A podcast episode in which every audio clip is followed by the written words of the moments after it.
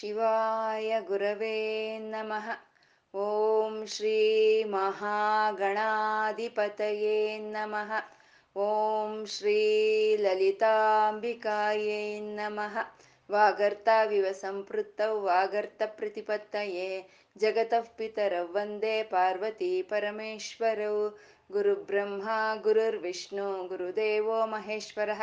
ಗುರುರು ಸಾಕ್ಷಾತ್ ಪರಬ್ರಹ್ಮ ತಸ್ಮೈ ಶ್ರೀ ಗುರವೇ ನಮಃ ಗುರವೇ ಸರ್ವಲೋಕಾನಾಂ ಭಿಷಜೇ ಭವರೋಗಿಣಾಂ ನಿಧಯೇ ಸರ್ವವಿದ್ಯಾನಾಂ ದಕ್ಷಿಣಾಮೂರ್ತಯೇ ನಮಃ ज्ञानानन्दमयं देवं निर्मलस्फटिकाकृतिम् आधारं सर्वविद्यानां हयग्रीवमुपास्महे श्रुतिस्मृतिपुराणानाम् आलयं करुणालयं नमामि भगवत्पादशङ्करं लोकशङ्करम् अज्ञानां जाह्नवीतीर्थं विद्यातीर्थं विवेकिनां सर्वेषां सुखदं तीर्थं भारतीतीर्थमाश्रये सिन्दूरारुणविग्रहां त्रिनयनं माणिक्यमौळिस्फुरा तारानायकशेखरां स्मितमुखीमापीनवक्षोरुहां पाणिभ्यामलिपूर्णरत्नचषकं रक्तोत्पलं बिभ्रतिं सौम्यं रत्नघटस्थरक्तचरणां ಧ್ಯಾಯೇತ್ಪರಾಮಾಂಬಿಕಾಂ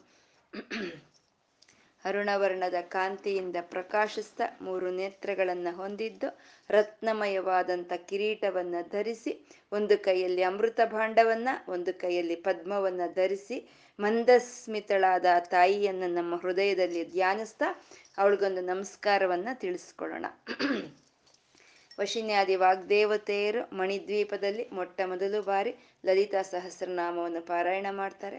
ಅದನ್ನ ಹೈಗ್ರೀವರು ಅಗಸ್ತ್ರಿಗೆ ಹೇಳ್ತಾರೆ. ಅಗಸ್ತ್ರಿಂದ ನಮ್ಮೆಲ್ಲರಿಗೂ ಬಂದು ಸೇರ್ತಾ ಇದೆ. ಅಮ್ಮ ಶ್ರೀಮಾತ ಶ್ರೀ ಮಹಾರಾಜ್ಞಿ ಶ್ರೀಮ ಸಿಂಹಾಸನೇಶ್ವರಿ ಸೃಷ್ಟಿ, ಸ್ಥಿತಿ, ಲಯ ಕಾರಣಿಯಾದಂಥ ಅಮ್ಮನವರು ಬಂಡಾಸನ ಸಂಹಾರಕ್ಕಾಗಿ ಚಿದಗ್ನಿ ಕುಂಡದಲ್ಲಿ ಎದ್ದು ಬರ್ತಾರೆ. ಆಗ ಬಂದಂತ ಅಮ್ಮನವರ ನಾಮ, ರೂಪ, ಲೀಲ, ತತ್ವ, ಮಂತ್ರ, ಯೋಗ ವೈಭವಗಳಿಂದ ವರ್ಣಿಸ್ತಾ ಇದ್ದಾರೆ ವಶಿನ್ಯಾದಿ ವಾಗ್ದೇವತೆಯರು. ಶ್ರೀವಿದ್ಯೆ ಅಂದ್ರೆ ಲಲಿತಾ ಸಹಸ್ರನಾಮ. ಲಲಿತಾ ಸಹಸ್ರನಾಮದಲ್ಲಿ ಉಪಾಸನಾ ನಾಮಗಳು ಬರ್ತಾ ಇದೆ. ಉಪನಿಷತ್ ನಾಮಗಳು ಬರ್ತಾ ಇದೆ. ಉಪಾಸನಾ ನಾಮಗಳು ಅಂದ್ರೆ ನಾವು ಯಾವ ರೀತಿ ಅಮ್ಮನವ್ರನ್ನ ಉಪಾಸನೆ ಮಾಡಬೇಕು, ಯಾವ ರೀತಿ ಉಪಾಸನೆ ಮಾಡಿದ್ರೆ ನಮಗೆ ಬರೋ ಅಂಥ ಸಿದ್ಧಿ ಯಾವುದು ಅನ್ನೋದನ್ನ ನಮ್ಗೆ ತಿಳಿಸ್ಕೊಡೋ ಅಂಥವು ಉಪಾಸನಾ ನಾಮಗಳು. ಉಪನಿಷತ್ ನಾಮಗಳು ಅಂದ್ರೆ ಭಗವಂತ ಅಂದ್ರೆ ಏನು, ಪರಮಾತ್ಮ ಅಂದ್ರೆ ಏನು ಅಂತ ಆ ಕಠೋರವಾದ ಸತ್ಯವನ್ನ ನಮಗ್ ತೋರಿಸ್ಕೊಡೋ ಅಂಥದ್ದೇ ಉಪನಿಷತ್ ನಾಮಗಳು. ಉಪಾಸನಾ ನಾಮಗಳಿಂದ ನಮಗೆ ಧರ್ಮ, ಅರ್ಥ, ಕಾಮಗಳು ಸಿಕ್ಕುತ್ತೆ. ಉಪನಿಷತ್ ನಾಮಗಳಿಂದ ನಮಗೆ ಮೋಕ್ಷ, ಜ್ಞಾನ ಅನ್ನೋದು ಸಿಕ್ಕುತ್ತೆ. ಅಂದ್ರೆ ಧರ್ಮ, ಅರ್ಥ, ಕಾಮ, ಮೋಕ್ಷಗಳು ಪರಿಪೂರ್ಣವಾಗಿ ನಮ್ಗೆ ಕೊಡೋ ಅಂಥ ಶ್ರೀವಿದ್ಯೆ ಲಲಿತ ಸಹಸ್ರನಾಮ, ಇದು ಬ್ರಹ್ಮವಿದ್ಯೆ ಅಂತ. ಯಾಕೆ ಉಪಾಸನೆ ಮಾಡಿಕೊಂಡು ಹಾಯಾಗಿ ಅಮ್ಮ ಕೊಟ್ಟಿದ್ದು ನಾವು ಅನುಭವಿಸ್ಕೊಂಡು ನಾವು ಹೋಗ್ಬೋದಲ್ವಾ? ಯಾಕೆ ಈ ಉಪನಿಷತ್ ತಂಟೆ ನಮ್ಗೆ ಯಾಕೆ, ಇದೆಲ್ಲ ನಮ್ಗೆ ಯಾಕೆ ಬೇಕು ಅಂತಂದ್ರೆ ಮನುಷ್ಯರಾಗಿ ಹುಟ್ಟಿದ ಮೇಲೆ ನಾವು ಏನು ಅಂತ ತಿಳ್ಕೊಬೇಕು. ಭಗವಂತ ಏನು ಅಂತ ನಾವು ತಿಳ್ಕೋಬೇಕು. ಅದನ್ನೇ ಬ್ರಹ್ಮವಿದ್ಯೆ ಅಂತಾರೆ, ಬ್ರಹ್ಮಜ್ಞಾನ ಅಂತಾರೆ. ಅದನ್ನ ಪಡ್ಕೊಳ್ದಲೇ ಇದ್ರೆ, ಆ ಕಡೆ ನಾವು ಪ್ರಯಾಣ ಮಾಡ್ದಲೇ ಇದ್ರೆ ಅಂಥವ್ರನ್ನ ಆತ್ಮದ್ರೋಹಿ ಅಂತ ಕರೆಯುತ್ತಂತೆ ವೇದ ಅಂತ ವೇದಗಳು ಆತ್ಮದ್ರೋಹಿ ಅಂತ ಕರೆಯುತ್ತೆ ಅಂತ. ಯಾಕೆಂದ್ರೆ ಪಶಿ ಪಕ್ಷಿಗಳಿಗೆ ಹೇಗೂ ಇಲ್ಲ. ಅದಕ್ಕೆ ಅಂತ ಇಂದ್ರಿಯಗಳು ಇಲ್ಲ, ಆ ಬುದ್ಧಿನೂ ಇಲ್ಲ, ಆ ಅವಕಾಶವೂ ಇಲ್ಲ ಅವಶ್ಯಕತೆಯೂ ಇಲ್ಲ. ಅಂದ್ರೆ ಮನುಷ್ಯರಾಗಿ ನಾವು ಇಲ್ಲಿ ಬಂದ ಮೇಲೆ ಇಂಥ ಶರೀರವನ್ನು ಹೊತ್ತು, ಇಂಥ ಇಂದ್ರಿಯಗಳನ್ನು ಹೊತ್ತು, ಇಂಥ ಪ್ರಜ್ಞೆಯನ್ನ ಹೊತ್ತು ನಾವು ಆತ್ಮ ಏನು, ಆ ಭಗವಂತ ಅಂದ್ರೆ ಏನು ಅಂತ ತಿಳ್ಕೊಳ್ಳಿಲ್ಲ ಅಂದ್ರೆ ನಾವು ಆತ್ಮದ್ರೋಹಿಗಳಾಗ್ತೀವಿ ಅಂತ. ಹಂಗೆ ಧರ್ಮ, ಅರ್ಥ, ಕಾಮ, ಮೋಕ್ಷಗಳನ್ನ ಪರಿಪೂರ್ಣವಾಗಿ ಕೊಡೋ ಅಂತ ವಿದ್ಯೆಯೇ ಲಲಿತಾ ಸಹಸ್ರನಾಮ ಅಂತ. ಬೇಕು ಧರ್ಮ, ಅರ್ಥ, ಕಾಮ ಬೇಕು. ಬಂದ್ರೇನೆ ಅದಿದ್ರೇನೆ ನಾವು ಮುಂದಿನ ಒಂದು ಇದನ್ನ ನಾವು ಗೆಲ್ಲೋದಕ್ಕೆ ಸಾಧ್ಯ ಆಗುತ್ತೆ. ಒಂದು ನುಡಿ ಇದೆ, ಮನೆಯನ್ನು ಗೆದ್ದು ಬೀದಿಯನ್ನು ಗೆದ್ದು ಅಂತ. ಧರ್ಮ, ಅರ್ಥ, ಕಾಮಗಳಿಂದ ಈ ಲೋಕವನ್ನು ನಾವು ಗೆದ್ರೆ ಆ ಪರಲೋಕಕ್ಕೆ ಬೇಕಾಗಿರೋ ಒಂದು ಜ್ಞಾನವಾಗಬಹುದು ಆ ಮೋಕ್ಷವಾಗ್ಬೋದು ನಮ್ಗೆ ಸಿಕ್ಕುತ್ತೆ ಅಂತ. ಆ ರೀತಿ ಉಪಾಸನಾ ಕ್ರ ನಾಮಗಳನ್ನು ಹೇಳುತ್ತೆ, ಉಪನಿಷತ್ ನಾಮಗಳನ್ನು ಹೇಳುತ್ತೆ ಲಲಿತಾ ಸಹಸ್ರನಾಮ. ಪಂಚಪ್ರೇತಾಸನಾಸೀನ ಪಂಚಬ್ರಹ್ಮ ಸ್ವರೂಪಿಣಿ ಅಂತಂದ್ರು. ಅಂದ್ರೆ ಪಂಚಪ್ರೇತಗಳು ಅಂದ್ರೆ ಬ್ರಹ್ಮ, ವಿಷ್ಣು, ರುದ್ರ, ಮಹೇಶ್ವರ, ಸದಾಶಿವನು. ಇವರು ಪಂಚ ಪ್ರೇತಗಳೇ ಇವರು. ಪ್ರೇತಗಳು ಅಂದ್ರೆ ಕದಲಲ್ಲ, ಚಲನೆಲೆ, ಚಲನೆ ಚಲನ ಇಲ್ದಲೇ ಇರೋ ಅಂತದನ್ನ ಪ್ರೇತಗಳು ಅಂತಾರೆ. ಆ ಚಲನವಿಲ್ದಲೇ ಇರೋ ಅಂತದ್ರಲ್ಲಿ ಆ ಚೈತನ್ಯ ಸ್ವರೂಪಿಣಿಯಾದ ತಾಯಿ ಸಂಯೋಜನೆ ಆದಾಗ ಅವ್ರವ್ರ ಕೆಲಸ ಅವ್ರು ಚೆನ್ನಾಗಿ ಮಾಡ್ತಾರೆ ಅಂತ. ಆ ತಾಯಿ ಬಂದು ಕೂತ್ಕೊಳ್ಳೋಕ್ ಮುಂಚೆ ಅವರು ಪ್ರೇತಗಳು. ಆ ತಾಯಿ ಬಂದಲ್ಲಿ ಕೂತ್ಕೊಂಡ್ಮೇಲೆ ಅವರು ಬ್ರಹ್ಮಗಳು. ಪಂಚಪ್ರೇತ ಸನಾಸೀನ ಪಂಚಬ್ರಹ್ಮ ಸ್ವರೂಪಿಣಿ. ನಮ್ಮಲ್ಲಿ ಇದೆಲ್ಲ ದೊಡ್ಡ ಮಾತು ಅನ್ಸುತ್ತೆ. ಪಂಚಪ್ರೇತಗಳು, ಪಂಚಭೂ, ಪಂಚಬ್ರಹ್ಮಗಳು ದೊಡ್ಡ ಮಾತು ಅನ್ಸುತ್ತೆ. ಇದು ಯಾವುದು ದೊಡ್ಡ ಮಾತಲ್ಲ. ಎಲ್ಲ ನಮ್ಮ ಶರೀರಕ್ಕೆ ಅನ್ವಯಿಸ್ಕೋಬೇಕಾಗಿರುವಂಥದ್ದೇ. ಇವಾಗ ನಮ್ಮ ಕಣ್ಣಿದೆ. ನಮ್ಮ ಕಣ್ಣಿನಲ್ಲಿ ನೋಡೋ ಅಂತ ಒಂದು ದೃಷ್ಟಿ ಶಕ್ತಿ ಇದೆ. ಆ ಶಕ್ತಿ ಇಲ್ಲಿ ಕೂತ್ಕೊಂಡ್ರೆ ನಮ್ಮ ನಮ್ಮ ಕಣ್ಣುಗಳು ಕೆಲಸ ಮಾಡುತ್ತೆ. ಆ ಶಕ್ತಿಯಲ್ಲಿ ಕೂತ್ಕೊಳ್ಳಿಲ್ಲ ಅಂದ್ರೆ ನಮ್ಮ ಕಣ್ಣು ಪ್ರೇತವೇ. ಆ ಶಕ್ತಿಯಲ್ಲಿ ಕೂತ್ಕೊಂಡ್ರೆ ಆವಾಗ್ಲೇ ನಮ್ಮ ಕಣ್ಣು ಬ್ರಹ್ಮವಾಗಿ ಕೆಲಸ ಮಾಡುತ್ತೆ. ಹಾಗೆ ನಮ್ಮ ಕಿವಿನೋ ನಮ್ಮ ಕಿವಿಗೆ ಕೇಳಿಸ್ಕೊಳ್ಳೋ ಅಂತ ಒಂದು ಶಕ್ತಿ ಇದೆ. ಆ ಶಕ್ತಿ ಬಂದಿಲ್ ಕೂತ್ಕೊಂಡ್ರೆ, ಆ ಚೈತನ್ಯ ಬಂದಿಲ್ ಕೂತ್ಕೊಂಡ್ರೆ ಈ ಕಿವಿ ಕೇಳಿಸ್ಕೊಳ್ಳುತ್ತೆ. ಆ ಚೈತನ್ಯ ಕುಳಿಸ್ ಕೂಡ್ಲಿಲ್ಲ ಇಲ್ಲಿ ಆ ಚೈತನ್ಯ ಅಂತಂದ್ರೆ ಈ ಕಿವಿ ಪ್ರೇತವೇ ಆಗುತ್ತೆ. ಆ ಚೈತನ್ಯ ಜೊತೆ ಸಂಭೋಜನೆ ಆದ್ರೆ ಇದು ಬ್ರಹ್ಮವೇ ಆಗುತ್ತೆ ಅಂದ್ರೆ. ಎಲ್ಲಾದ್ರೂ ಸರಿ ಅಮ್ಮ ಕೂತ್ಕೊಂಡ್ರೆ ಅದ್ರ ಕೆಲಸ ಅದಾಗುತ್ತೆ ಅಂತ. ಪಂಚಬ್ರಹ್ಮರು ಅಂತ ಬ್ರಹ್ಮ, ವಿಷ್ಣು, ರುದ್ರ, ಈಶ್ವರ, ಸದಾಶಿವ ಅಂತ ಹೇಳಿದ್ರು ಅಂತಂದ್ರೆ ಅವ್ರನ್ನ ಹೇಳಿದ್ಮೇಲೆ ಎಲ್ಲ ಹೇಳ್ದಂಗೆ. ಪಂಚಭೂತಗಳು, ಪಂಚಜ್ಞಾನೇಂದ್ರಿಯಗಳು, ಪಂಚಕರ್ಮೇಂದ್ರಿಯಗಳು ಇವು ಎಲ್ಲವೂ ಆ ತಾಯಿ ಜೊತೆ ಸೇರೋದಕ್ಕೆ ಮುಂಚೆ ಇವು ಪ್ರೇತಗಳೇ. ಆ ತಾಯಿ ಬಂದೆ ಅಲ್ಲಿ ಕೂತ್ಕೊಂಡ್ರೆ ಇವು ಬ್ರಹ್ಮಗಳ ಕೆಲಸ ಮಾಡುತ್ತೆ ಅಂತ. ಇದನ್ನೇ ಪಂಚಕೋಶ ಅಧ್ಯಯನ ಅಂತ ಹೇಳ್ತಾರೆ. ಇದಕ್ಕೆ ಒಂದು ಉಪನಿಷತ್ತುಗಳ ಒಂದು ಅರ್ಥಗಳನ್ನು ಕೊಡೋ ವಿವೇಕ ಚೂಡಾಮಣಿ ಮತ್ತೆ ಬ್ರಹ್ಮಸೂತ್ರಗಳು ಎಲ್ಲ ಒಂದು ವಿಸ್ತಾರವಾಗಿ ಪಂಚಕೋಶ ವಿದ್ಯೆಯನ್ನ ನಮಗೆ ಕೊಟ್ಟಿರೋ ಪಂಚಕೋಶಗಳು ಅಂದ್ರೆ ಅನ್ನಮಯ ಕೋಶ, ಪ್ರಾಣಮಯ ಕೋಶ, ಮನೋಮಯ ಕೋಶ, ವಿಜ್ಞಾನಮಯ ಕೋಶ ಆನಂದಮಯ ಕೋಶ ಇದು ಒಂದಕ್ಕೊಂದು ಆಧಾರ, ಒಂದಕ್ಕೆ ಒಂದು ಆಧಾರ. ಈ, ಐ, ಈ ಪಂಚಕೋಶಗಳು ಅಂದ್ರೆ ಏನ್ ಈ ಕೋಶಗಳು? ಏನಿದು ಅಂತಂದ್ರೆ ಪಂಚಕೋಶಗಳು ಅಂದ್ರೆ ಪಂಚ ಒಂದು ಕೋಣೆಗಳು ಅಂತ ಅರ್ಥ, ರೂಮ್ಗಳು ಅಂತ ಅರ್ಥ. ಇವಾಗ ಪಂಚಕೋಶಗಳು ಎಲ್ಲಿದೆ? ಉಪನಿಷತ್ತಲ್ಲಿದೆಯಾ ಅಂತಂದ್ರೆ, ಇಲ್ಲ, ಪಂಚಕೋಶಗಳು ನಮ್ಮ ಶರೀರದಲ್ಲೇ ಇದೆ, ನಮ್ಮ ಶರೀರದಲ್ಲೇ. ಇದನ್ನ ಇಂಗ್ಲಿಷ್ನಲ್ಲಿ ಫೈವ್ ಶೆತ್ಸ್ ಅಂತ ಹೇಳ್ತಾರೆ. ಅಂತಂದ್ರೆ, ಈ ಆತ್ಮಕ್ಕೆ ಸುತ್ಕೊಂಡಿದೆಯಂತೆ ಈ ಎಲ್ಲಾನು ಈ ಒಂದು ಅನ್ನಮಯ ಕೋಶ, ಪ್ರಾಣಮಯ ಕೋಶ, ಮನೋಮಯ ಕೋಶ, ವಿಜ್ಞಾನಮಯ ಕೋಶ ಮತ್ತೆ ಆನಂದಮಯ ಕೋಶ ಅನ್ನೋದು ಈ ಆತ್ಮಕ್ಕೆ ಸುತ್ತಕೊಂಡಿರೋ ಅಂತವಂತೆ, ಅವು ಸುತ್ತಕೊಂಡಿರೋ ಅಂತ ಕೋಣೆಗಳು ಅಂತ. ಅನ್ನಮಯ ಕೋಶ ಅಂತಂದ್ರೆ ಈ ಶರೀರ. ಈ ಶರೀರವೇ ಅನ್ನಮಯ ಕೋಶ. ಅನ್ನದಿಂದಾನೇ ಪ್ರತಿ, ಈ ಶರೀರದಲ್ಲಿರುವಂತ ಒಂದು ಪ್ರತಿ ಒಂದು ಭಾಗವೂ ಇರುವಂತಹದ್ದು. ಅನ್ನಮಯ ಕೋಶ ಅಂದ್ರೆ ಈ ಶರೀರ ಈ ಶರೀರ. ಈ ಪ್ರಾಣಮಯ ಕೋಶ ನಮ್ಗೆ ತಿಳಿತಾ ಇದೆ. ಪ್ರಾಣ, ಮನೋಮಯ ಕೋಶ, ವಿಜ್ಞಾನಮಯ ಕೋಶ, ಆನಂದಮಯ ಕೋಶ. ಇದರಲ್ಲಿ ಅನ್ನಮಯ ಕೋಶ ಸ್ಥೂಲ. ಕಾಣಿಸೋ ಅಂಥದ್ದು. ಮತ್ತೆ ಪ್ರಾಣಮಯ ಕೋಶ, ಮನೋಮಯ ಕೋಶ, ವಿಜ್ಞಾನಮಯ ಕೋಶ, ಆನಂದಮಯ ಕೋಶ ಇವು ಸೂಕ್ಷ್ಮ. ಇವು ಇವು ಕಾಣಿಸ್ದಲೇ ಇರುವಂಥದ್ದು. ಈ ಸೂಕ್ಷ್ಮ, ಈ ಸ್ಥೂಲಕ್ಕೂ ಎರಡಕ್ಕೂ ಆ ಚೈತನ್ಯವನ್ನು ತುಂಬುತ್ತಾ ಇರೋ ಅಂತ ತಾಯಿ ಅದಕ್ಕೆ ಚೈತನ್ಯವನ್ನು ತುಂಬಿಸ್ತಾ ಅದ್ರ ಕೆಲಸ ಅದು ಮಾಡೋ ಹಾಗೆ ಮಾಡ್ತಾ ಇದ್ದಾಳೆ ಅಂತ. ಅಂದ್ರೆ ಇದನ್ನ ಒಂದು ಉದಾಹರಣೆ ಹೇಳ್ಕೊಂಡ್ವಿ, ಒಂದು ಕೋಣೆ, ಒಂದು ರೂಮು. ಆ ರೂಮಲ್ಲಿ ಬಾಗಿಲಲ್ಲೇ ನಮ್ಗೆ ಬೆಳಕು ಕಾಣಿಸ್ತಾ ಇದೆ. ಆ ಬೆಳಕು ರೂಮನ್ ಬೆಳಕಲ್ಲ ಅದು. ಅದು ಮೇಲಿಂದ ಬರ್ತಾ ಇರುವಂತ ಬೆಳಕಿಂದ ಆ ರೂಮು ಆ ರೀತಿ ಒಂದು ಬೆಳಕಿನಿಂದ ಕಾಣಿಸ್ತಾ ಕಾಣಿಸ್ತಾ ಇದೆ. ಹಾಗೆ ಈ ಈ ಐದು ಕೋಶಗಳು ಚೈತನ್ಯವಂತವಾಗಿರುವಂತ ಈ ಐದು ಕೋಶಗಳಿಗೂ ಈ ಚೈತನ್ಯವ ಆ ತಾಯಿಯಿಂದ ಬರ್ತಾ ಇದೆ ಅಂತ. ಅದು ಪಂಚಪ್ರೇತ ಸನಾಸೀನ ಪಂಚಬ್ರಹ್ಮ ಸ್ವರೂಪಿಣಿ.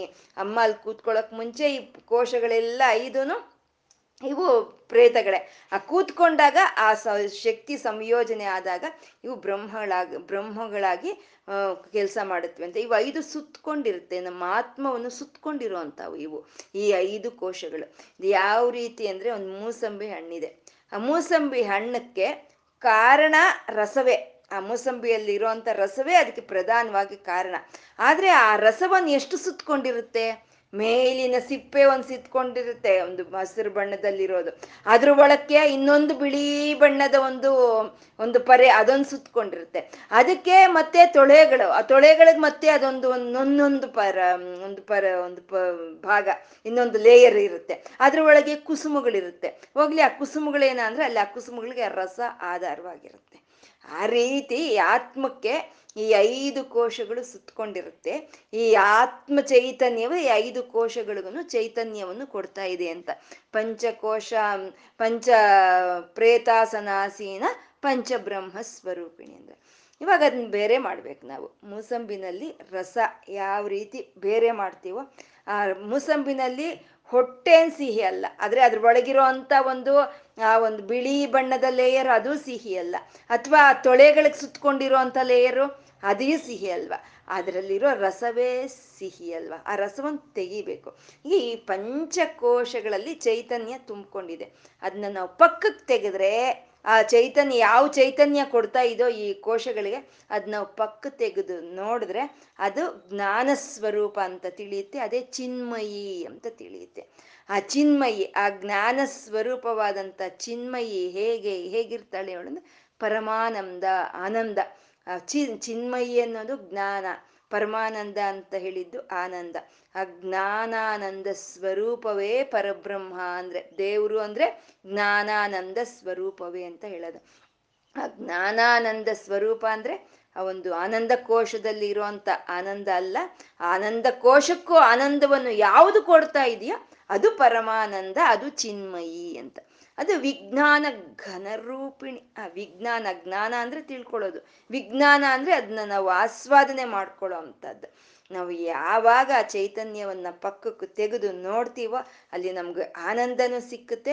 ಅವಳು ವಿಜ್ಞಾನ ಘನ ರೂಪಿಣಿ ಅನ್ನೋದು ನಮ್ಗೆ ಸಾಕ್ಷಾತ್ಕಾರ ಅನುಭವವಾಗುತ್ತೆ.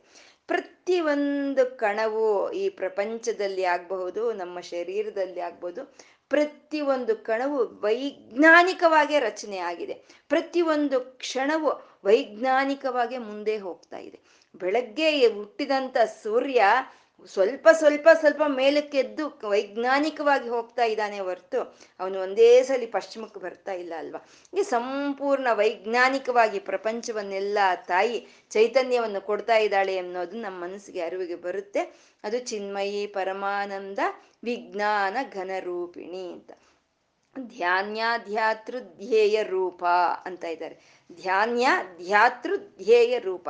ಇವಾಗ ನಾವು ಏನು ಧ್ಯಾನಿಸ್ತಾ ಇದ್ದೀವಿ? ಆ ಪರಮಾತ್ಮಳು ಏನು ಅನ್ನೋದನ್ನ ನಾವು ತಿಳ್ಕೊಳ್ತಾ ಇದ್ದೀವಿ. ನಮ್ಗೆ ಅರ್ಥ ಆಯ್ತು ಜ್ಞಾನಾನಂದ ಸ್ವರೂಪಿಣಿ ಆ ಪರಬ್ರಹ್ಮಳು ಅಂತ ನಮ್ಗೆ ಅರ್ಥ ಆಯ್ತು. ಅಂದ್ರೆ ಇವಾಗ ನಮ್ಮ ಮನಸ್ಸಿನಲ್ಲಿ, ನಮ್ಮ ಧ್ಯಾನದಲ್ಲಿ ಯಾರಿದ್ದಾರೆ? ಆ ಪರಮಾನಂದ ಭರಿತಿಳಾದ, ಜ್ಞಾನ, ಜ್ಞಾನಾನಂದ ಭರಿತಿಳಾದ ತಾಯಿ ಇದ್ದಾಳೆ. ನಮ್ಮ ಮನಸ್ಸಲ್ಲಿ ಇರೋದನ್ನ ಅದನ್ನೇ ನಾವು ಧ್ಯಾನ ಅಂತ ಹೇಳ್ತೀವಿ. ಧ್ಯೇಯ ಯಾಕೆ ಅಧ್ಯಯನ, ಯಾಕೆ ಅಪ, ಅವಳು ಇಷ್ಟೆಲ್ಲ ಅಧ್ಯಯನ ಯಾಕೆ ನಮ್ಗೆ? ಇಷ್ಟೆಲ್ಲ ಯಾಕೆ ನೀ ತಿಳ್ಕೊಬೇಕು ಅಂದ್ರೆ ಆ ಪರಬ್ರಹ್ಮಗಳನ್ನು ಸೇರ್ಕೊಳ್ಳೋದಕ್ಕೋಸ್ಕರ ನಾವು ಇಷ್ಟು ಸಾಧನೆಯನ್ನು ಮಾಡಬೇಕು. ಅಂದ್ರೆ ಅದು ಧ್ಯೇಯ. ಇದು ಧ್ಯಾನ. ಮನಸ್ಸಿನಲ್ಲಿ ಇರೋದು ಧ್ಯಾನ. ಯಾವುದಕ್ಕಾಗಿ ನಾವು ಧ್ಯಾನ ಮಾಡ್ತಾ ಇದ್ದೀವೋ ಅದು ಧ್ಯೇಯ. ಯಾರು ಧ್ಯಾನ ಮಾಡ್ತಾ ಇದ್ದಾರೋ ಅವನು ಧ್ಯಾತೃ ಅಂತ ಹೇಳ್ತಾರೆ.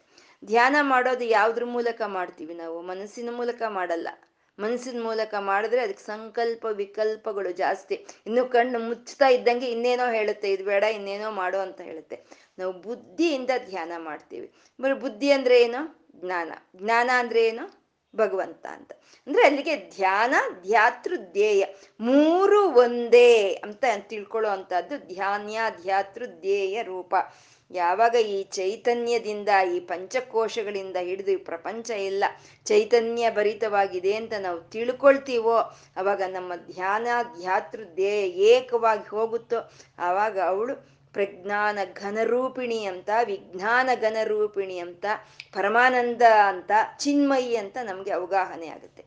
ಒಂದು ಸಲಿ ಆ ಒಂದು ಸ್ಥಿತಿಗೆ ಸೇರದ ಮೇಲೆ ಧರ್ಮ ಅಧರ್ಮ ವಿವರ್ಜಿತ.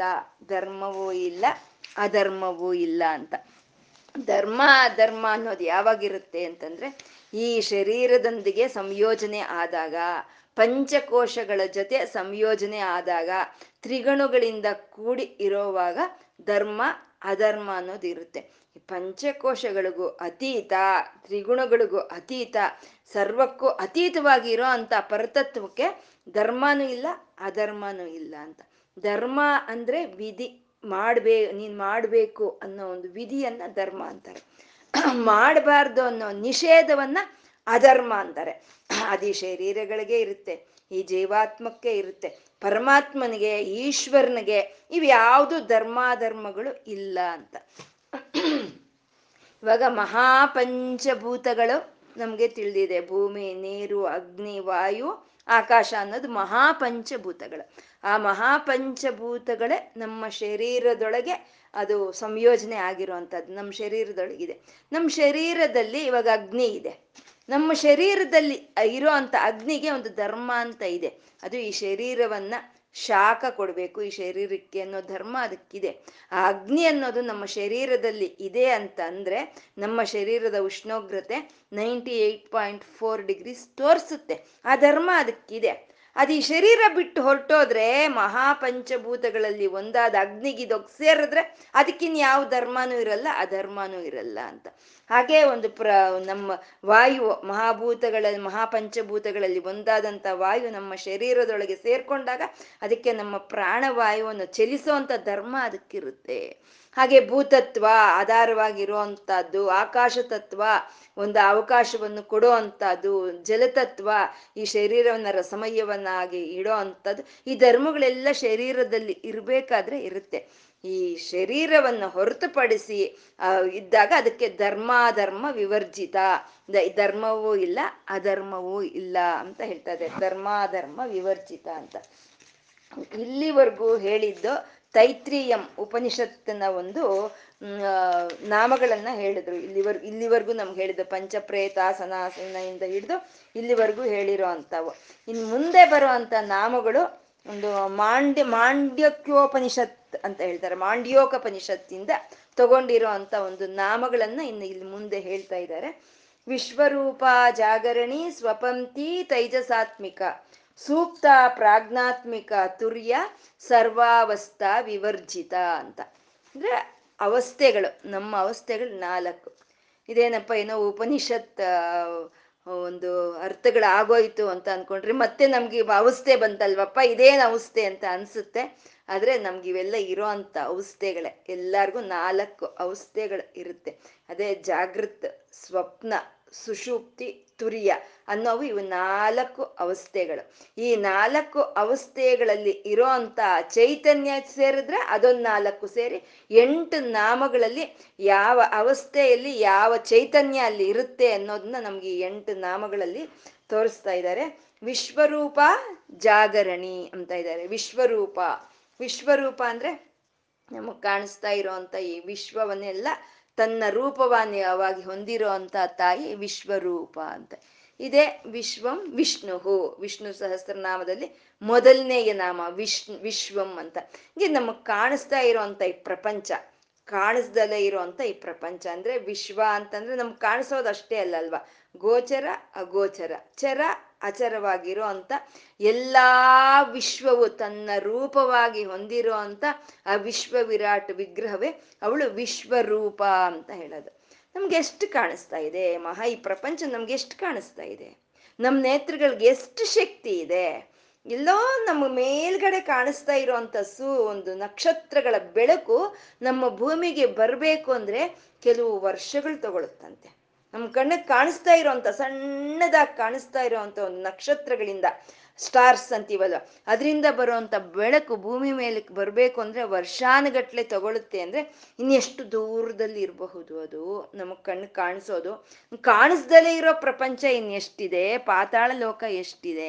ಇಷ್ಟು ಅನಂತ ನಮ್ಮ ಮನಸ್ಸಿಗೆ ಗೋಚರವೂ ಆಗೋದಿಲ್ಲ ಊಹೆಗೂ ಸಿಕ್ಕದಲ್ಲೇ ಇರೋ ಅಂತ ಅನಂತವಾದ ಈ ವಿಶ್ವವನ್ನೇ ತನ್ನ ರೂಪವನ್ನಾಗಿ ಹೊಂದಿರೋ ಅಂತ ತಾಯಿ ವಿಶ್ವರೂಪ ಅಂತ ಇದ್ದಾರೆ. ಈ ವಿಶ್ವದಲ್ಲೆಲ್ಲ ಅಮ್ಮ, ಆ ಅಮ್ಮನ ಚೈತನ್ಯದಿಂದ ತುಂಬಿಕೊಂಡಿದೆ ಅಂತ. ಈ ಪ್ರಪಂಚದಲ್ಲಿ ಯಾವ ಚೈತನ್ಯ ತುಂಬಿಕೊಂಡಿದೆಯೋ ಅದೇ ಚೈತನ್ಯ ನಮ್ಮ ಶರೀರದೊಳಗೂ ತುಂಬಿಕೊಂಡಿದೆ. ಅದೇ ಚೈತನ್ಯ ಈ ಪ್ರಪಂಚದಲ್ಲಿ ಏನು ಇದೆಯೋ ಅದೇ ನಮ್ಮ ಒಳಗೇನು ನಮ್ಮ ಶರೀರಗಳನ್ನು ಆಕ್ರಮಿಸ್ಕೊಂಡಿರೋ ಅಂಥದ್ದು ಚೈತನ್ಯ ಅನ್ನೋದು. ಪ್ರಪಂಚದಲ್ಲಿ ಇರೋಂಥ ಒಂದು ಚೈತನ್ಯವನ್ನ ಬ್ರಹ್ಮಾಂಡ ಅಂತ ಕರೀತಾರೆ. ನಮ್ಮ ಶರೀರದಲ್ಲಿ ಇರೋಂಥ ಒಂದು ಚೈತನ್ಯವನ್ನ ಪಿಂಡಾಂಡ ಅಂತ ಕರೀತಾರೆ. ಅಂದ್ರೆ ನನ್ನಲ್ಲೂ ಆಚೆನು ಆ ತಾಯಿನೇ ಸಂಪೂರ್ಣ ತುಂಬಿಕೊಂಡಿದ್ದಾಳೆ ಅಂತ ವಿಶ್ವರೂಪ ಅಂತಂದ್ರು. ಅದು ಸ್ಥೂಲ, ಪ್ರಪಂಚ ಅನ್ನೋದು ಸ್ಥೂಲ. ನಮ್ಮ ಶರೀರದೊಳಗಿರೋ ಅಂತ ಚೈತನ್ಯ ಅದು ಸೂಕ್ಷ್ಮ ಅಂತ. ಇದು ನಾವು ಜಾಗೃತಿ, ವಿಶ್ವರೂಪ ಜಾಗರಣಿ ಅಂತ ನಾವು ನಾವು ಎಚ್ಚರವಾಗು ಇದ್ದಾಗ ಆ ಚೈತನ್ಯ ನಮ್ಗೆ ಯಾವ ರೀತಿ ಕಾಣಿಸ್ತಾ ಇದೆ? ಈ ಪ್ರಪಂಚದ ರೂಪದಲ್ಲಿ ಕಾಣಿಸ್ತಾ ಇದೆ ನಮ್ಗೆ. ನಾವು ಎಚ್ಚರವಾಗಿದ್ದೀವಿ. ಪ್ರಪಂಚದ ರೂಪದಲ್ಲಿ, ಪ್ರಕೃತಿ ರೂಪಗ ರೂಪದಲ್ಲಿ, ಅನೇಕ ಈ ಮನುಷ್ಯರ ರೂಪದಲ್ಲಿ ಆ ಚೈತನ್ಯ ಅನ್ನೋದು ನಮ್ಗೆ ಕಾಣಿಸ್ತಾ ಇದೆ. ಅದನ್ನ ಜಾಗರಣಿ ಅಂತ ಕರೀತಾ ಇದ್ದಾರೆ. ಅಂದ್ರೆ ನಾವು ಎಚ್ಚರವಾಗಿರ್ಬೇಕಾದ್ರೆ ಯಾವ ಚೈತನ್ಯದಿಂದ ನಾವು ಎಲ್ಲವನ್ನು ನೋಡ್ತಾ ಇದ್ದೀವೋ ಯಾವ ಚೈತನ್ಯದಿಂದ ನಾವು ನಮ್ಮ ಇರುವಿಕೆ ಅನ್ನೋದು ಇಲ್ಲಿ ಇದೆಯೋ ಆ ಚೈತನ್ಯವನ್ನ ಜಾಗರಣಿ ಅಂತ ಕರೆದ್ರು. ವಿಶ್ವರೂಪ ಜಾಗರಣಿ ಅಂತ. ಸ್ವಪಂಕ್ತಿ ತೈಜಸಾತ್ಮಿಕ ಅಂತ ಇದ್ದಾರೆ. ಮಲ್ಕೊಂಡ್ವಿ, ನಿದ್ದೆ ಮಾಡಿದ್ವಿ. ನಿದ್ದೆ ಮಾಡಿದಾಗ ಕನಸುಗಳು ಬರುತ್ತೆ ನಮಗೆ. ಆ ಕನಸುಗಳು ಬಂದಾಗ ಯಾವ ಚೈತನ್ಯದಿಂದ ನಾವು ಆ ಕನಸನ್ನ ಕಾಣ್ತಾ ಇದ್ದೀವೋ ಯಾವ ತೇಜಸ್ಸಿನಿಂದ ಆ ಕನಸುಗಳು ನಾವು ಕಾಣ್ತಾ ಇದ್ದೀವೋ ಆ ತೇಜಸ್ಸನ್ನ ತೈಜಸಾತ್ಮಿಕ ಅಂತ ಕರೀತಾರೆ. ನಾವು ಮಲಗು ನಿದ್ದೋ ಮಾಡೋ, ನಿದ್ದೆ ಮಾಡೋವಾಗ ನಾವು ನೋಡೋ ಅಂತ ಪ್ರಪಂಚ ಬೇರೆ ಇರುತ್ತೆ. ನಾವು ಎಚ್ಚರವಾಗಿದ್ದಾಗ ನೋಡೋ ಈ ಪ್ರಪಂಚ ಇದು ಬೇರೆ. ಇದಕ್ಕೆ ಜಾಗರಣಿ ಅನ್ನೋ ಒಂದು ಚೈತನ್ಯ ನಮ್ಗೆ ಒಂದು ಸಹಕಾರ ಕೊಟ್ರೆ ನಾವು ಮಲಗಿ ಕನಸು ಕಾಣೋವಾಗ ನಮ್ಗೆ ಆ ಕನಸುಗಳನ್ನೆಲ್ಲ ತೋರಿಸೋ ಅಂತ ತೇಜಸ್ಸನ್ನ ತೈಜಸಾತ್ಮಿಕ ಅಂತ ಅಂದ್ರು. ಸೂಕ್ತ ಪ್ರಾಜ್ಞಾತ್ಮಿಕ ಅಂದ್ರು. ಈ ಜಾಗರಣೆ ಎದ್ದಿರ್, ಎದ್ದಿರೋ ಅಂಥದ್ದು, ಈ ಕನಸು ಕಾಣೋ ಅಂಥದ್ದು ಎಲ್ಲರಿಗೂ ಯಾವಾಗಲೂ ಬರೋ ಅಂಥದ್ದೇ. ಈ ಸೂಕ್ತ ಅಂದರೆ ಸುಷೂಪ್ತಿ ಅಂದರೆ ಗಾಢವಾದಂಥ ನಿದ್ರೆ. ಇದು ಯಾರಿಗೋ ಯಾವಾಗಲೋ, ಯಾವಾಗಲೂ ಒಂದೊಂದ್ಸಲಿ ಬರೋ ಅಂಥದ್ದು ಈ ಗಾಢವಾದಂಥ ನಿದ್ರೆ ಅಂತ ಹೇಳೋದು. ಸುಷೂಪ್ತಿ ಅಂತ ಹೇಳ್ತಾರೆ ಇದನ್ನ. ಎಲ್ಲ ಎಲ್ಲ ಯಾರಿಗೆ ಬೇಕು ಈ ಗಾಢವಾದಂಥ ಒಂದು ನಿದ್ರೆ ಅನ್ನೋದು ಪ್ರತಿಯೊಬ್ಬರಿಗೂ ಬೇಕಾಗಿರೋ ನಾವು ಗಾಢವಾಗಿ ನಿದ್ದೆ ಮಾಡಿದ್ರು ನಾವು ಮತ್ತೆ ಮಾರನೇ ದಿನ ಎದ್ದೇಳ್ತೀವಲ್ವಾ? ಗಾಢವಾಗಿ ನಿದ್ದೆ ಮಾಡಿದ್ರು ಮಧ್ಯ ದಿನ ಮಾರನೇ ದಿನ ಎದ್ದೇಳ್ತೀವಿ ನಾವು. ಯಾವಾಗ ಯಾವ ಯಾವ ರೀತಿ ಎದ್ದೇಳಿದ್ವಿ ಅಂದ್ರೆ ಆ ಚೈತನ್ಯ ನಮ್ಮ ಒಳಗೆ ಇದೆ. ಚಾ ಚೈತನ್ಯ ನಮ್ಮ ಒಳಗೆ ಇದ್ದು ನಮ್ಮ ಶರೀರವನ್ನು ಕಾವಲು ಕಾಯ್ತಾ ಇದೆ. ಆ ಕಾವಲು ಕಾಯ್ತಾ ಇರೋದಕ್ಕೋಸ್ಕರ ಆ ಚೈತನ್ಯ ನಾವು ಮಾರನೇ ದಿನ ಎದ್ದು ಒಳ್ಳೆ ನಿದ್ದೆ ನಮಗೆ ಬಂತು ಅಂತ ಹೇಳ್ತಾ ಇದ್ದೀವಿ. ನಾವು ಎಚ್ಚರವಾಗಿರ್ಬೇಕಾದ್ರೆ ನಮ್ಮ ಶರೀರ ನಮ್ಮ ಮನಸ್ಸು ಎರಡೂ ಕೆಲಸ ಮಾಡುತ್ತೆ. ನಾವು ಕನಸಿನಲ್ಲಿ ಇರ್ಬೇಕಾದ್ರೆ ನಮ್ಮ ಶರೀರ ವಿಶ್ರಾಂತಿ ಪಡ್ಕೊಳ್ಳುತ್ತೆ, ನಮ್ಮ ಮನಸ್ಸು ಕೆಲಸ ಮಾಡುತ್ತೆ. ನಾವು ಸುಷುಪ್ತಿಯಲ್ಲಿ ಇರಬೇಕಾದ್ರೆ ನಮ್ಮ ಶರೀರ, ನಮ್ಮ ಮನಸ್ಸು ಎರಡೂ ವಿಶ್ರಾಂತಿಯನ್ನ ಪಡ್ಕೊಳ್ಳುತ್ತೆ.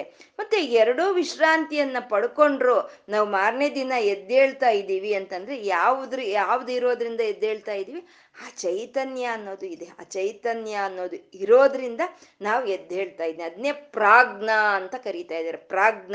ಆ ಪ್ರಜ್ಞ, ನಾವು ಪ್ರಜ್ಞೆ ಇಲ್ವಾ ಮೈಮೇಲಿ ಅಂತ ಹೇಳ್ತಾ ಇರುವ ಆ ಪ್ರಜ್ಞಾ ರೂಪದಲ್ಲಿ ನಾವು ಗಾಢವಾದ ನಿದ್ರೆಯಲ್ಲಿ ಇರ್ಬೇಕಾದ್ರೆ ನಮ್ಮ ಶರೀರವನ್ನ ಆ ಚೈತನ್ಯ ಕಾಪಾಡ್ತಾ ಇದೆ ಅಂತ. ನಾವು ಮಲಗಿರ್ತೀವಿ, ನಾವು ಚೆನ್ನಾಗಿ ಮಲಗಿರ್ತೀವಿ. ಮಲಗಿದ್ದಾಗ ಏನಾದ್ರೂ ಹುಳುವೋ, ಅದೋ, ಇದೋ ಏನಾದ್ರೂ ಬಂದ್ರೆ ಪಟ್ಟಂತ ನಮ್ಗೆ ಎಚ್ಚರ ಆಗುತ್ತೆ. ನಾವ್ ಹೇಳ್ತೀವಿ, ಅಯ್ಯೋ, ದೇವ್ರ ಏನಪ್ಪಾ ಅದ್ ಬಂದ್ಬಿಟ್ಟಿತ್ತು, ನಾನು ಎಚ್ಚರ ಆಗೋಯ್ತು ಅಂತ ನಾವ್ ಹೇಳ್ತೀವಿ. ದೇವ್ರ ದಯೆ ಅಲ್ಲ, ದೇವರೇ ಬಂದು ಎಪ್ಸೋದು ನಮ್ಮನ್ನ. ಅಂದ್ರೆ ದೇವ್ರ ಪ್ರಾಜ್ಞಾ ರೂಪವಾಗಿ ನಾವು ಮಲಗಿ ನಿದ್ದೆ ಮಾಡೋವಾಗ ನಮ್ಮ ಶರೀರವನ್ನ ಕಾಯ್ದು, ಕಾವಲು ಕಾಯ್ತಾ ಇರುವಂತ ಚೈತನ್ಯ ಅದನ್ನ ಪ್ರಜ್ಞಾ ಅಂತ ಹೇಳ್ತಾರೆ.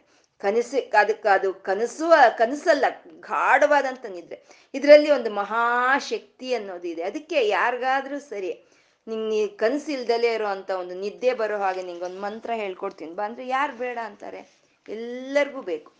ಯಾಕೆಂದ್ರೆ ಈ ಸುಷುಪ್ತಿ ಅನ್ನೋದು ಎಲ್ಲರಿಗೂ ಸಿಕ್ಕೋದಲ್ಲ, ಯಾವಾಗ್ಲೂ ಸಿಕ್ಕೋದಲ್ಲ.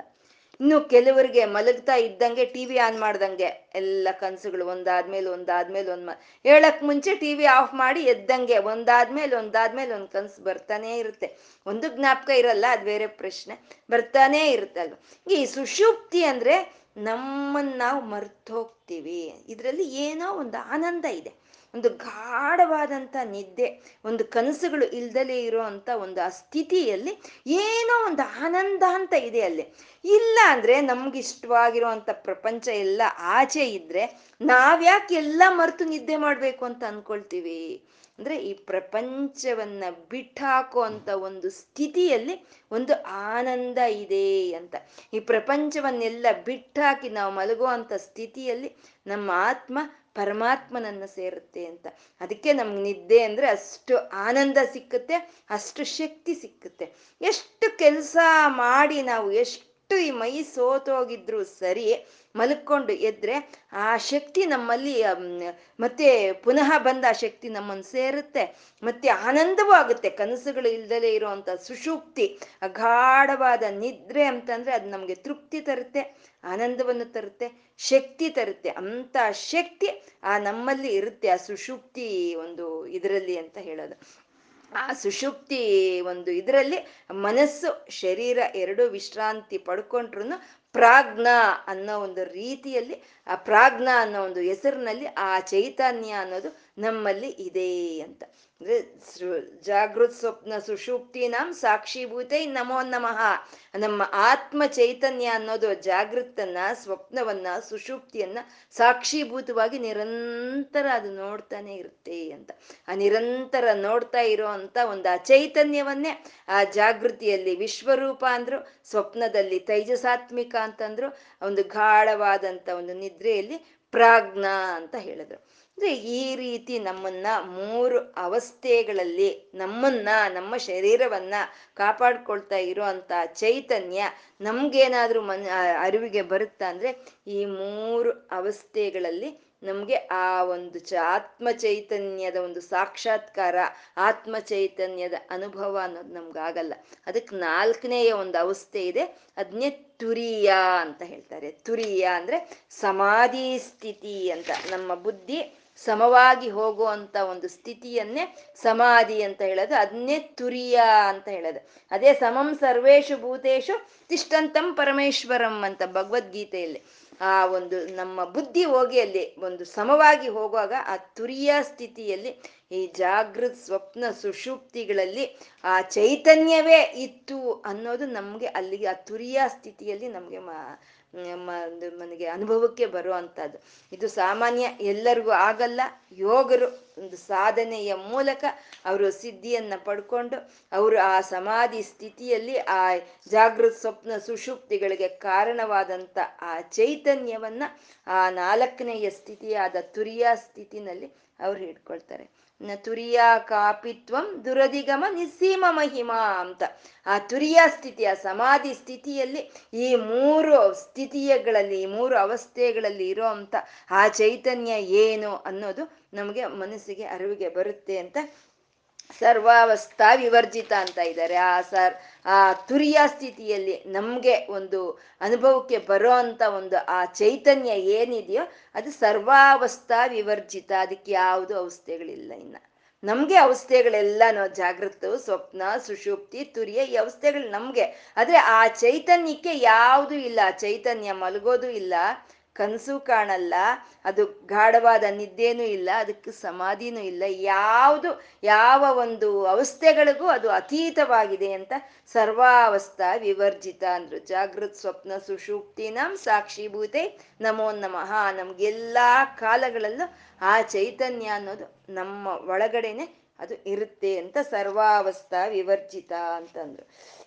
ಈ ಮೂರು ಅವಸ್ಥೆಗಳಲ್ಲಿ ನಮಗ್ ತಿಳಿ ಪಡೆದದೇ ಇರೋಂತಹ ಆ ಚೈತನ್ಯ ಅನ್ನೋದು ನಮ್ಗೆ ಆ ಸಮಾಧಿ ಸ್ಥಿತಿಯಲ್ಲಿ ನಮ್ಗೆ ಒಂದು ಆ ಧ್ಯಾನದ ಸ್ಥಿತಿಯಲ್ಲಿ ನಮ್ಗೆ ಸಿಕ್ಕುತ್ತೆ ಅಂತ. ಆ ಧ್ಯಾನದ ಸ್ಥಿತಿಯಲ್ಲಿ ನಮ್ಗೆ ಯಾವಾಗ ಆ ಜಾಗೃತ್ ಸ್ವಪ್ನ ಸುಷುಪ್ತಿಗಳಿಗೆ ಸಾಕ್ಷಿ ಆ ತಾಯಿ ಅಂತ ತಿಳಿಯುತ್ತೋ ಅದೇ ತ್ರಿಪುಟಿ ಏಕ ಅಂತ ಹೇಳೋವಂಥದ್ದು ಜಾಗೃತ್ ಸ್ವಪ್ನ ಸುಷುಪ್ತಿಗಳು ಮೂರು. ಆ ಮೂರಲ್ಲಿ ಇರೋದು ಒಂದೇ ಚೈತನ್ಯ ಅಂತ, ಅದೇ ಪಾರ್ವತಿ ಅಂತ. ಮೂರು ಜಾಗೃತ್ ಸ್ವಪ್ನ ಸುಷುಪ್ತಿಗಳು ಮೂರು ಪರ್ವಗಳು. ಆ ಮೂರು ಪರ್ವಗಳಲ್ಲೂ ಇರೋಂಥ ಚೈತನ್ಯವೇ ಪಾರ್ವತಿ ಅಂತ. ಅವಳೇ ಆ ಒಂದು, ಆ ಚೈತನ್ಯ ಸ್ವರೂಪಿಣಿನೇ, ಅವಳೇ ಒಂದು ಚಿನ್ಮಯಿ ಅಂತ ನಮಗೆ ಒಂದು ಅರಿವಿಗೆ ಬರುತ್ತೆ. ಅವಳೇ ಪರಮಾನಂದ ಅಂತ ಅರಿವಿಗೆ ಬರುತ್ತೆ. ಆ ರೀತಿ ನಾವು ಮಲ್ಕೊಂಡಾಗ್ಲ, ನಾವು ಎದ್ದಾಗ್ಲೂ, ನಾವು ನಿದ್ದೆ ಮಾಡೋವಾಗ್ಲೂ ನಮ್ಮನ್ನು ಯಾವ ಚೈತನ್ಯವಾದ್ರೆ ನಮ್ಮ ಈ ಶರೀರವನ್ನು ಕಾಪಾಡ್ತಾ ಇದೆಯೋ? ಆ ಚೈತನ್ಯ ಸ್ವರೂಪಿಣಿಗೆ ಯಾವುದು ಅವಸ್ಥೆಗಳು ಇಲ್ಲ. ಅವಳು ಸರ್ವಾವಸ್ಥಾ ವಿವರ್ಜಿತ ಅಂತ ಇದ್ದಾರೆ. ಇನ್ನು ಮುಂದೆ ಇನ್ನೊಂದು ಸೆಟ್ ಆಫ್ ನಾಮಗಳು ಹೇಳ್ತಾ ಇರುವಂತದ್ದು. ಸೃಷ್ಟಿಕರ್ತ್ರಿ ಬ್ರಹ್ಮರೂಪ, ಗೋಪ್ತ್ರಿ, ಗೋವಿಂದ ರೂಪಿಣಿ, ಸಂಹಾರಿಣಿ, ರುದ್ರರೂಪ ತಿರೋದಾನಕರೀಶ್ವರಿ ಸದಾ ಶಿವಾನುಗ್ರಹದ ಪಂಚಕೃತ್ಯ ಪರಾಯಣ ಅಂತ ಇವು ಇವು ಒಂದು ಗುಂಪಿಗೆ ಸೇರೋ ಅಂತ ಒಂದು ನಾಮಗಳು. ಸೃಷ್ಟಿಕರ್ತ್ರಿ ಬ್ರಹ್ಮರೂಪ ಅಂತಂದ್ರು. ಈ ಸೃಷ್ಟಿ ಯಾವ ರೀತಿ ಸೃಷ್ಟಿ ಆಗುತ್ತೆ ಅಂದ್ರೆ ರಜೋ, ಸತ್ವ, ತಮೋ ಗುಣಗಳಲ್ಲಿ ಏರುಪೇರುಗಳು ಬಂದಾಗ ಈ ಸೃಷ್ಟಿ ಅನ್ನೋದು ಆಗುತ್ತೆ. ರಜೋಗುಮ, ರಜೋಗುಣ ಅನ್ನೋದು ಹೆಚ್ಚಿನ ಪಾಲು ಆದಾಗ ಅದು ಬ್ರಹ್ಮದೇವರು. ರಜೋಗುಣದಿಂದ ಕೂಡಿರೋ ಅಂತವ್ರು ಬ್ರಹ್ಮದೇವರು. ಆ ಚತುರ್ಮುಖ ಬ್ರಹ್ಮದೇವರಿಂದ ಈ ಸೃಷ್ಟಿ ಎಲ್ಲ ಬರುತ್ತೆ. ಜರಾಯುಜ, ಅಂಡಾಯುಜ, ಸ್ವೇ, ಶ್ವೇತಾಯುಜ, ಬೀಜಾಯುಜ ಅಂತ ನಾಲ್ಕು ವಿಧವಾದ ಒಂದು ಸೃಷ್ಟಿಗಳು ರಜೋಗುಣದಿಂದ ಬ್ರಹ್ಮದೇವರು ಮಾಡ್ತಾರೆ. ಆ ಸೃಷ್ಟಿಕರ್ತನಾದಂಥ ಬ್ರಹ್ಮದೇವರ ಮೂಲಕ ಈ ಸೃಷ್ಟಿಯನ್ನೆಲ್ಲ ಆ ತಾಯಿನೇ ಮಾಡಿಸ್ತಾ ಇದ್ದಾಳೆ ಅಂತ ಸೃಷ್ಟಿಕರ್ತ್ರಿ ಬ್ರಹ್ಮರೂಪ. ಎಲ್ಲ ಬ್ರಹ್ಮನ ರೂಪದಲ್ಲಿ ಈ ಸೃಷ್ಟಿಯನ್ನೆಲ್ಲ ಮಾಡ್ತಾ ಇದ್ದಾಳೆ ಅಂತ. ಗೋಪ್ತ್ರಿ ಗೋವಿಂದ ರೂಪಿಣಿ ಅಂತ. ಆ ಗೋಪ್ತ್ರಿ ಗೋಪನ ಅಂತಂದ್ರೆ ರಕ್ಷಣೆ ಮಾಡೋ ಅಂತದನ್ನು ಗೋಪಾಲ ಅಂತಾರಲ್ವಾ? ಅಂದ್ರೆ ರಕ್ಷಣೆ ಮಾಡೋ ಅಂತದನ್ನೇ ಗೋಪನ ಅಂತ ಹೇಳ್ತಾರೆ. ಗೋಪ್ತ್ರಿ ಗೋವಿಂದ ರೂಪಿಣಿ. ಆ ಗೋವಿಂದನ ರೂಪದಲ್ಲಿ ಅಂದ್ರೆ ನಾರಾಯಣನ ರೂಪದಲ್ಲಿ ಆ ತಾಯಿ ಸಮಸ್ತವಾದ ಪ್ರಾಣಿ ಪ್ರಕೃತಿಗಳನ್ನ ರಕ್ಷಣೆ ಮಾಡ್ತಾ ಸ್ಥಿತಿ ಕಾರ್ಯವನ್ನು ಮಾಡ್ತಾ ಇದ್ದಾಳೆ ಅಂತ ಗೋಪ್ತಿ ಗೋವಿಂದ ರೂಪಿಣಿ. ಸಂಹಾರಿಣಿ ರುದ್ರ ರೂಪ ಅಂತ ಇದ್ದಾರೆ. ಆ ಸಂಹಾರವನ್ನು ಮಾಡ್ತಾಳೆ. ರುದ್ರನ ರೂಪದಲ್ಲಿ ಬಂದು ಸಂಹಾರವನ್ನು ಮಾಡ್ತಾಳೆ ಅಂತ. ಸಂಹಾರ ಅಂದ್ರೆ ಸಂಯಕ್ಕಾರ ಸಂಹಾರ ಅಂತ. ಸಂಹಾರ ಅಂದ್ರೆ ಎಲ್ಲ ಸೀಳಿ ಸೀಳಿ ಸೀಳಿ ಹಾಕೋದಲ್ಲ ಸಂಹಾರ ಅಂದ್ರೆ. ಎಲ್ಲವನ್ನು ಒಳಕ್ಕೆ ತಗೊಂಡು ಮತ್ತೆ ಒಳ್ಳೆಯ ಹಾರವನ್ನಾಗಿ ಮಾಡಿ ಕೊಡೋ ಸಂಹಾರ ಸಂಯಕ್ಹಾರ ಅಂತ ಹೇಳೋದು. ಇವಾಗ ಒಂದು ಮುತ್ತಿನ ಒಂದು ಹಾರ ಇದೆ. ಆ ಮುತ್ತಿನ ಹಾರದಲ್ಲಿ ಆ ಮುತ್ತುಗಳು ಫೇಡ್ ಆಗೋಗಿದೆ. ಬ, ಬಣ್ಣ ಎಲ್ಲ ಬದಲಾಗಿ ಹೋಗಿದೆ. ಮಂಕಾಗಿದೆ. ನಾವೇನ್ ಮಾಡ್ತೀವಿ? ಅದ್ರ ಮಾ, ಅದು ಮಾತ್ರ ತೆಗಿಯಕ್ಕಾಗಲ್ಲ. ಅವಾಗ ಎಲ್ಲ ತೆಗೆದು ಬಿಡ್ತೀವಿ ಎಲ್ಲ ಮುತ್ತುಗಳನ್ನು ತೆಗೆದುಬಿಟ್ಟು ಮತ್ತೆ ಇನ್ನೊಂದು ಹೊಸ ಹೊಸ ಮುತ್ತುಗಳನ್ನು ಹಾಕಿ ಒಂದು ಹಾರವನ್ನು ಮಾಡ್ತೀವಿ. ಹಾಗೆ ಸಂಹಾರದ ಸಮಯದಲ್ಲಿ ಆ ರುದ್ರನ ರೂಪದಲ್ಲಿ ಆ ತಾಯಿ ಸಮಸ್ತವಾದ ಪ್ರಪಂಚವನ್ನ ತನ್ನ ಒಳಕ್ಕೆ ತಗೊಳ್ತಾಳೆ. ಅದನ್ನ ಸಂಹಾರ ಅಂತ ಹೇಳೋದು. ಆ ತಗೊಂಡಂತ ಆ ತಾಯಿ ಏನ್ ಮಾಡ್ತಾಳೆ? ಕರ್ಮ ಬೀಜಗಳಿರುತ್ತೆ ಯಾವ್ಯಾವ ಪ್ರಾಣಿ ಏನೇನ್ ಕರ್ಮ ಬೀಜಗಳು, ಯಾವ್ಯಾವ ಪ್ರಾಣಿಗೆ ಯಾವ್ಯಾವ ಶರೀರ ಕೊಡ್ಬೇಕು ಅನ್ನೋ ಲೆಕ್ಕಾಚಾರಗಳೆಲ್ಲ ಆಗುತ್ತೆ. ಮತ್ತೆ ಹಿಂದೆ ಇದ್ದಿದ್ದೆಲ್ಲ ಬಚ್ಚಿಟ್ಕೊಳುತ್ತೆ. ಅದನ್ನೇ ತಿರೋದಾನ ಅಂತ ಹೇಳೋದು. ತಿರೋದಾನ ಅಂದ್ರೆ ಅಲ್ಲಿವರೆಗೂ ಇದ್ದಿದ್ದ ಪ್ರಪಂಚ ಏನಾಯ್ತು? ಪಳ ಪಳ ಪಳ ಅಂತ ಹದ್ನಾರು ಕಳೆಗಳಿಂದ ಹೊಳಿತಾ ಇದ್ದಂತ ಚಂದ್ರ ಇದ್ದಕ್ಕಿದ್ದಂಗೆ ಮಾಯವಾಗಿ ಹೋದ. ಎಲ್ಲಿ ಹೋದ? ಆ ಮಾಯವಾಗಿ ಹೋಗೋದನ್ನೇ ತಿರೋದಾನ ಅಂತ ಹೇಳೋದು ಎಲ್ಲವನ್ನು ಬಚ್ಚಿಟ್ಬಿಡ್ತಾಳೆ ಆ ತಾಯಿ. ರುದ್ರನ ರೂಪದಲ್ಲಿ ಸಂಹಾರವನ್ನು ಮಾಡ್ತಾ ಮತ್ತೆ ಸೃಷ್ಟಿ ಆಗೋವರೆಗೂ ಎಲ್ಲಾ ಶಕ್ತಿ ಬೀಜಗಳನ್ನ ತಾನು ಬಚ್ಚಿಡ್ತಾಳೆ. ಆ ಬಚ್ಚಿಟ್ಟೋ ಬಚ್ಚಿಡೋ ಅಂತ ಒಂದು ಕಾರ್ಯವನ್ನೇ ತಿರೋದಾನ ಅಂತ ಹೇಳೋದು. ಆ ತಿರೋದಾನ ಕೆಲಸವನ್ನ ಈಶ್ವರನ ರೂಪದಲ್ಲಿ ಆ ತಾಯಿ ಮಾಡ್ತಾಳೆ. ಮತ್ತೆ ಅನುಗ್ರಹ, ಸದಾ ಶಿವಾನುಗ್ರಹದ ಪಂಚಕೃತ್ಯ ಪರಾಯಣ ಸದಾಶಿವನ ರೂಪದಲ್ಲಿ ಬಂದು ಅವಳು ಮತ್ತೆ ಅನುಗ್ರಹಿಸ್ತಾಳೆ. ಅಂದ್ರೆ ಮತ್ತೆ ಸೃಷ್ಟಿಯನ್ನ ತರ್ತಾಳೆ. ಆ ಸೃಷ್ಟಿಯನ್ನ ತರೋವಾಗ ಮತ್ತೆ ಅದೇ ಸೂರ್ಯ, ಅದೇ ಚಂದ್ರ, ಅದೇ ಗ್ರಹ ನಕ್ಷತ್ರಗಳು ಅದೇ ಕಾಲ ಅದು ಹಾಗಾಗೆ ಹಾಗಾಗೆ ಹಾಗಾಗೆ ಬರುತ್ತೆ.